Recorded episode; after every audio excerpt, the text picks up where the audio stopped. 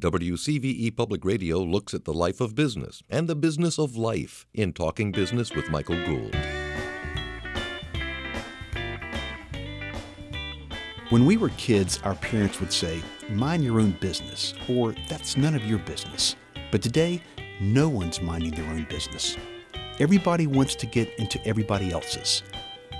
It's competition for the eyes, ears, hearts, and minds of the consumer and his limited disposable income.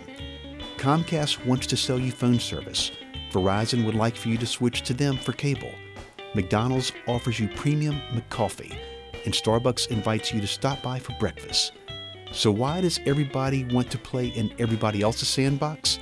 Is no one happy with their own? In one word, no. And for one reason, growth.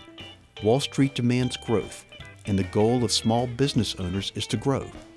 The reason the lines of competition are becoming more and more blurred is because life today is all about choices. You made the choice to continue to listen to this broadcast when you could have switched to a CD, iPod, podcast, or the internet. Today, the real competition is competition for your pocketbook. A car dealer competes not just with other dealerships, but also with furniture stores. And today, a restaurant's main competitor may be Exxon his higher gas prices eat away at dollars available for discretionary outings. That's fuel for thought.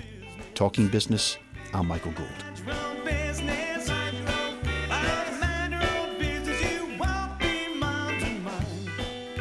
You can hear more from Michael Gould at talkingbiz.net. Talking Business is made possible by the engineers, offering a broad range of specialty engineering services for industrial, commercial, and institutional clients. More information at engineersplus.com.